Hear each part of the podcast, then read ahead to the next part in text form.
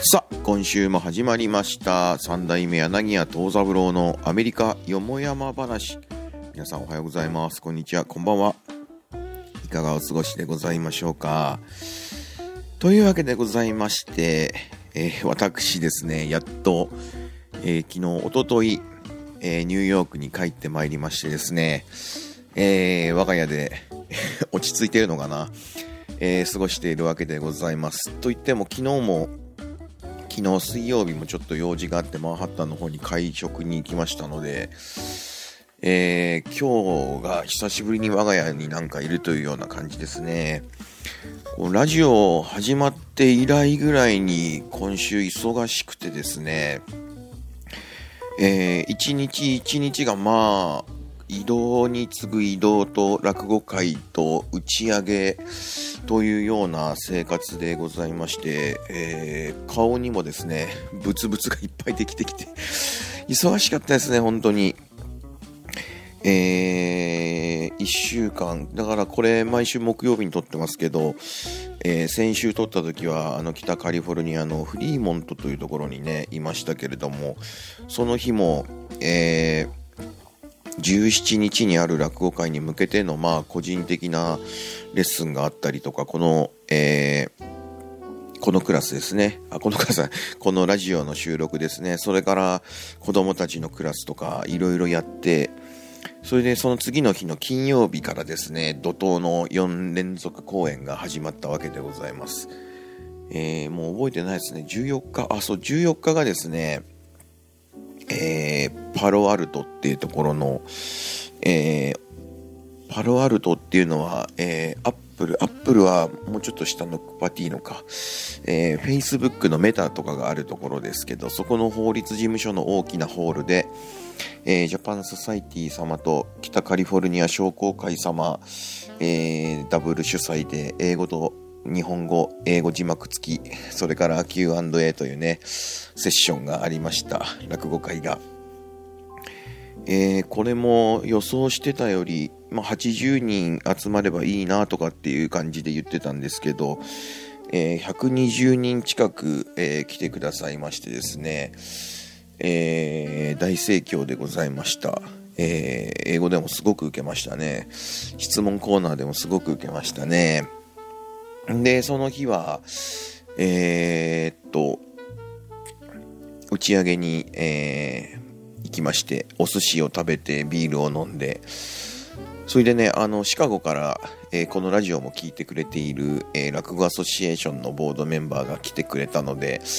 えーそこから合流してですね、そこからっていうのはそのパロアルト。これ面白かったですね。あの、僕が、えいつも送ってくださる家、家を貸してくださってるメンバーがちょっと仕事で、えー送っていけないというので、バスで行くことにしまして、バス停までまあ、ウーバーで行って、そこから、えーあの、サンフランシスコ湾を越えて、バスでパロアルトまで行くっていう、それでね、あの、バックパックを背負って、で、サーファーが、えーサーフボードを担ぐように、えー座布団を持って、それで T シャツに短パンに、えーセッタですかね。B さんみたいな感じで。それでね、バス乗り込んだらね、そのボードメンバーの、えー H さんが乗ってて、他誰もお客さんいなくてですね、すごく不思議な空間になりましたね。我々の貸し切り状態になりまして。えーしたらなんかこうバスがね、なんか最初乗るときに運転手にごちゃごちゃ言われたんですけど、どこまで行くかちゃんと伝えたのに、結局我々が行く一つ前の駅で降ろさせられて、そいつ飯食いに行くから休憩取るって言い出してですね、ひどいですね。そそれが始まりですよ、先週のね。まあその前の日の、あれ、レッスン日もありましたけど、それで、えー、っと、えー、その次の日が、えーサンフランシスコ市内の桜祭りというイベントで、えーメインステージでその仲間の、えーよさこいやなんかをがあるんですけど、僕は屋外でやるって言われて、屋外はさすがにちょっと嫌だったんで、えーぜひとも室内にしてくれと。まあそういう風に言ったらですね、えーえーなんていうホールだろう。あ、一世って読むのかな？一世って読むのかな？えーそういうホールがありまして、室内で、えー、落語をいたしました。えー、その時も英語の講演でございましてですね、えー、ものすごい数の人、アメリカ人ですね。アメリカ人って言っていいのか分かりませんけど、それとね、えっ、ー、と、日本、日本人、着物着て三味線弾いたり踊ったりする方がやっぱあちらにはすごくたくさんいてですね、なんと、あの、その場にいた、えー、三味線の皆さんがですね、出囃子を生の三味線で弾いてくださり、えー、まあ、レパートリーがっていうのがあって、その時は、あの、やっこさん、姉さんのやっこさんですね。えー、それで上がってみましょうということで、アメリカに来て初めて、えー、生の三味線で、えー、出囃子やってもらうというね、幸運な機会に恵まれました。それが15日。だからその日はですね、えー、忙しかったですね。忙しいっていうのも、その後、えー、そうそう、えー、中華料理屋さんでちょっと一杯やって、えー、仲間のよさこいを見に行こうと、それでよさこいを見て、で、えー、その前の週ですね、えー、報告したと思うんですけど、日本料理店、ジャパニーズビストロで落語やったので、そこになんかお礼がてら飯食い行こうってことになって行きました。そしたらですね、なんかこう、えー、ここに行くから、あのー、メンバーに来てよっていうのを送ったら、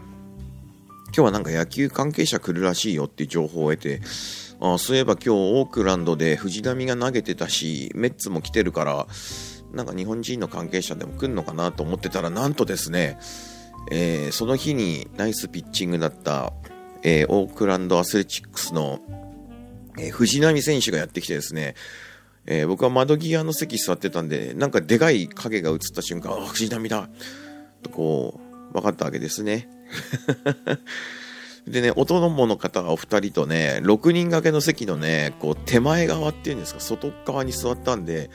ああ、じゃあ誰か球団関係の偉い人が対面の3人の席に座るんだなと思ってたら、なんと、えー、今度は千賀投手がやってきてですね、すごかったです。千賀投手もお二人お連れの方がいて、だから3人、そこ座って6人で会食されてましたね。でかかったっすよ。えー、年俸千賀投手20億、藤浪投手5億。私、えー、恥ずかしくて言いませんけど、それでね、ものすごく高級な和牛のすき焼きを召し上がってましたね。我々はあの、焼酎の、いいちこのお湯割りと、えー、そこのあかりさんってね、すごく美味しいジャパニーズビストなんですけど、何食べても美味しいんですが、お刺身とか天ぷらとか食べてましたけどね。それがだか15日ですね。その興奮冷めやらぬまま16日、今度は別のメンバーがシカゴからやってきまして、えー、夜受け入れて、えー、16日のもう朝ですね。これがまたさっき言った、えー、パロアルトですね。パロアルトの浄土真宗のお寺さんで、ここも立派な本堂があって、えー、プラスですね、隣にびっくりするぐらい大きい中学校、日本で言うと中学校にありそうな体育館がありまして、バスケットゴールがあるような、それ炊き出しができるような感じになってる。そこで、あのー、なんていうんですかね、サービスっていうね、朝、日曜日の朝とかにこう、皆さんが教会行くのと同じで、アメリカではお寺さんでもそう、お話会、講話会みたいなのがあって、それはそれですごく面白かったんですよ。あの、いきなり偉いご住職さんの方がパペットを使った法話を始めて、その後、えー、画面では夏川りみさんの歌があって、その歌に絡めた法話、面白かったですね。日本だとそういうことないですよね。お坊さんはやっぱりなんかこう、高潔な感じというか、別に今言ったのは高潔じゃないとかそういうことじゃないですよ。でね、お膝元なのか、やっぱりパソコン、はいえー、MacBook で法話をなんか見ながら、画面操作しながらお話をされるというね、アメリカならではというか、サンノゼならではというか、パロアルトっていうところならではなのが面白かったですね。YouTube とか使いながら。それでね、その日が終わった後、これがね、今度は、えー、そうですね、サンフランシスコ市内に移ってですね、またこれの、あのー いろいろ人を紹介していただいたり、それでサンフランシスコ桜祭りも最終日ということで、パレードがあるというのでね、見に行き、いろんな方に紹介していただいて、えー、その日は終わったわけですよ。まあ、まだまだ続きますね。でね、次の日17日がね、これが、あのー、サンフランシスコ滞在最終日ですけど、ちょっと私声がかすれてますね。これが忙しかったんですよ。打ち上げと打ち上げが。落語会も忙しかったですけど。でね、17日がえ、4時からが可愛いお弟子さんたちとの発表会。それで夜の部、えー、19時、7時からが、えー、私の独演会、ゲストに、えー、座布団亭もってけさんという会で、あ、そうだ、それでね、その前の日ですね、サンフランシスコ市内で、あのー、なんだっけ、あ、お寺さんでの講演が終わった後に、えー、サンフランシスコ市内行って、その時もね、今度はね、曹洞宗の宗光寺さんという有名なお寺の本堂をちょっと借りて、子供たちのレッスンがあるので、2時間ほどレッスンしたんですけど、その時に、このラジオでもずっと言ってますが、えー、天才落語少年の座布団亭天介くんが近所にいるということで、せっかくだから一緒にあのオンラインのクラスおお寺からやろうよっつって天介くんを呼んでですね、で生天介に2年越しに会いましたね。もう天介くんは2年前から私の弟子をやってくれてるんですけど、西海岸というかね、サンフランなかなか行くことができなかったんで、会えずじまいだったんですが、その日に初めて天介くん、えー、お会いしまして、しかも本堂で、えー、発表前の最後の1回のお稽古の落語をやってもらうというね、感動的な出来事がありました。あのうちのメンバーも、天介ファンがいましてね、自分で書いた本を天介くんに差し上げてましたね。それで次の日ですよ。今度はあの、ベイエリアにいる、会ったことなかった子供のお弟子さん、てまりちゃん、けまりちゃん姉妹とですね、それからうさこちゃんという、えー、8歳の女の子。で、天介がまたやってきて、えー、みんなで、網だくじで順番決めて、もちろん、あの、私も網だくじに参加して、えー、トップバッター、天介、2番目、てまりちゃん、その後、けまりちゃん、それからザブちゃん、私ですね。それで鳥が8歳のさっき言ったうさこちゃん。最年少がね、けまりちゃんでしたね。けまりちゃんとうさこちゃんは同い年で、まだ誕生日来てなかったんで、えー、けまりちゃんが7歳。てまりちゃんが12歳かな ?13 歳になったのかな天介もうすぐ14歳。ザブちゃんもうすぐ47歳。よかったですね。天介が動物園って話を関西弁でやりまして、手まりちゃんが鶴、あ、じゃあ平林、えー、それで、で、けまりちゃんが、えー、なんとあくび指南、それで私、ザブちゃんが初天神、えー、さこちゃんが、えー、鶴ですね、無事に、やりました。それで夜の部がですね、ここね、場所がうどん屋さんだったんですよね。渦巻き屋さんっていうね。なので、えー、いいですか？とかって言いながら、ネタをその前に出て、私が喋りながら決めて、うどん屋さんなんで時そば、それと、えー、もってけさんっていうね、ずっと落語をやってていただいております。某日本の会社の三の税近辺で偉い方ですけど、が天狗さばきを関西弁でやるというので、まあ、江戸の人情話と時そばっていうね、関西と江戸で、こうなんか分かれてできたらいいんじゃないかというので、やりまして、その後みんなでうどんと唐揚げを食べて帰ると。子供たちともいっぱい写真撮ったのが、まあ SNS に出てるかと思うんですけどね、非常に楽しかったですね。えー、まあ稽古で盛り上がったっていうのもありますし、子供同士がね、初めて会ったっていうので、一つテーブルを囲んでうどんと唐揚げ食べながら盛り上がってたっていうのも非常に良かったんじゃないでしょうか。それでですね、その日でやっと連続4日間、公演し、えー、3週間、15日間ですか。15日間で、えー、8公演やったわけですけど、無事に全部終わって、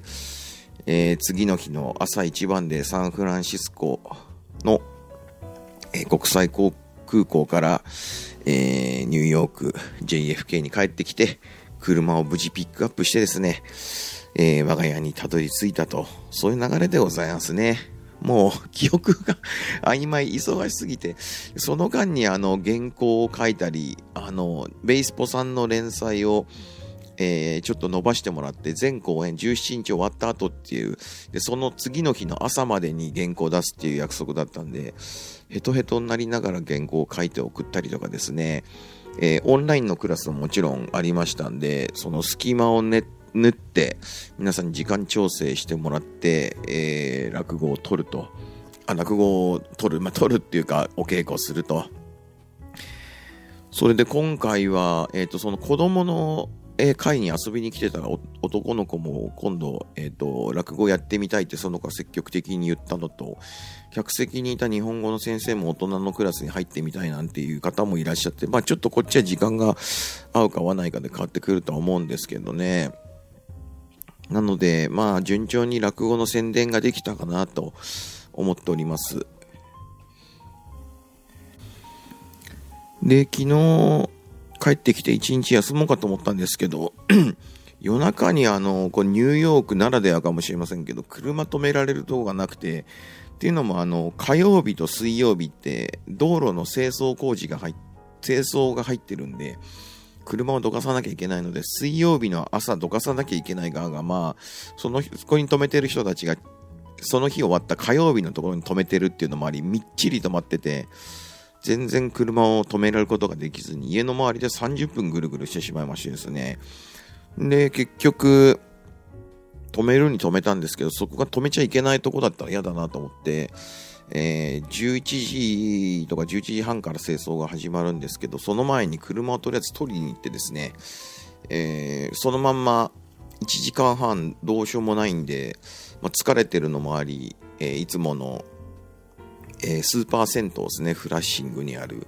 そのスーパー銭湯に遊びに行って、えー、朝風呂を使って朝サウナして朝岩盤浴してですね、えー、まあ帰ってきたと。それで夜は昨日は会食で、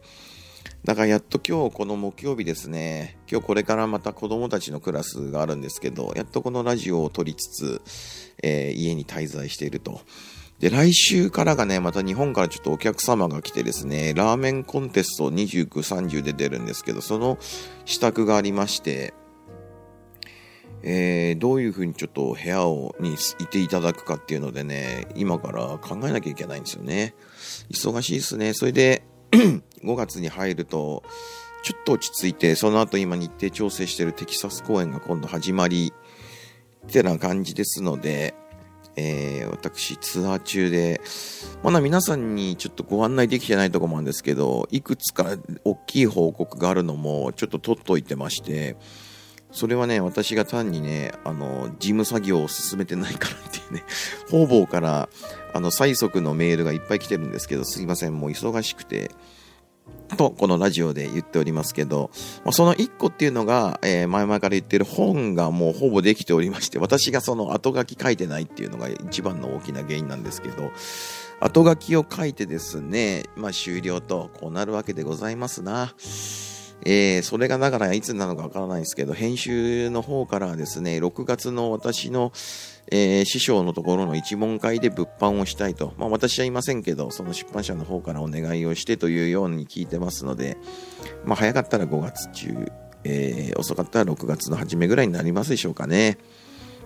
で、とにかく今回のこのツアーでもですね、えー、私がどういう考えのもとにアメリカに移住してきたかと。でね、どこ行ってもね、聞かれることが同じでね、もうちょっとしんどいんですよね。えー、これ日本でもそうだったんですけど、なんで落語家になったんですかっていうのと、なんでアメリカに来たんですかっていうのと、いつアメリカに来たんですかっていうね。それとその次に、いつまでアメリカにいるんですかっていうね、もっと内容のこと聞いてもらいたいんですけど、皆さんの質問っていうのは大体こんな感じですね。だからもうめんどくさいんで本読んでくださいって、本出ますんで、みたいな。で、一個ね、今回そう、すごく面白かったのは、動物園っていうネタをやった後に英語でね、で、子供が英語で質問してくれたんですよ。浄土真宗のお寺さんで。で、その子供の質問は、えー、ザズーに出てきたホワイトタイガー、死んだホワイトタイガーっていうのは輸入されたってことだけど、どうやって、どうやって輸入してきたんですかっていう細かい質問があってね、これ答えら、答えがないんで、泳いできたのかなとか、輸入だけどどうしたんだろうみたいなね、初めて子供の視点っていうのはやっぱ面白いですね。それが印象的でした。だから大体大人、大人っていうか学生とかになってくると、みんな考えることがやっぱ似てくるっていうのと興味はそこにあるんだなっていうね。大体どこ行っても同じ質問だからまあ英語で簡単に答えられるっちゃ簡単に答えられるんですけど、なるべく答え方を深くしようとかいろいろ工夫してるんですけど、結局は本に書いてある内容になっちゃうんで、まあその場にいる100人がみんな読んでくれたらいいなと思うんですけど、なかなかそうはいかないんでね。えー、アメリカですからね、1000冊ぐらい取り寄せで毎回100冊ずつぐらい売ってったらいいんだろうと思うんですけど、まあそんなようなわけでございまして、私順調にツアーを進めてましてね、えー、落語の公演自体はまあ今んとこうまくいってますね。えー、ボストンから始まりましたけど、4月2日の宗光寺さん、それからさっき言ったジャパニーズビストロのあかりさんでの英語公演、それから若葉学園さんっていう日本語の学校、それと、えー、ジャパンソサエティ北カリフォルニア主催のあのパロアルトのね、大きな弁護士事務所のホールでやったやつ、えー、結構覚えてますね。当たり前か。それで次の日が浄土真宗のあの、クソでかい体育館。で、その次の日がサンフランシスコ桜祭り。その次が、えー、渦巻き屋居酒屋う、どん居酒屋渦巻き屋ですか。ここでの2公演ね。子供たちと大人たちと、えー、一生懸命に落語をやって、友情の輪が深まって、とても良かったんじゃないでしょうか。まあ、いずれにせよですね、この声を聞いていて、また、聞いて分かっていただけるように、とにかく忙しくてですね、死にかけてるというのは確かなので、えー、今日からまあ、お仕事ありますけどね、ちょっとのんびりして、体を養生してですね、えー、やっていきたいと思っております。三代目柳家藤三郎のアメリカよもやま話。それでは皆さん、良い週末をお迎えください。それではまた来週。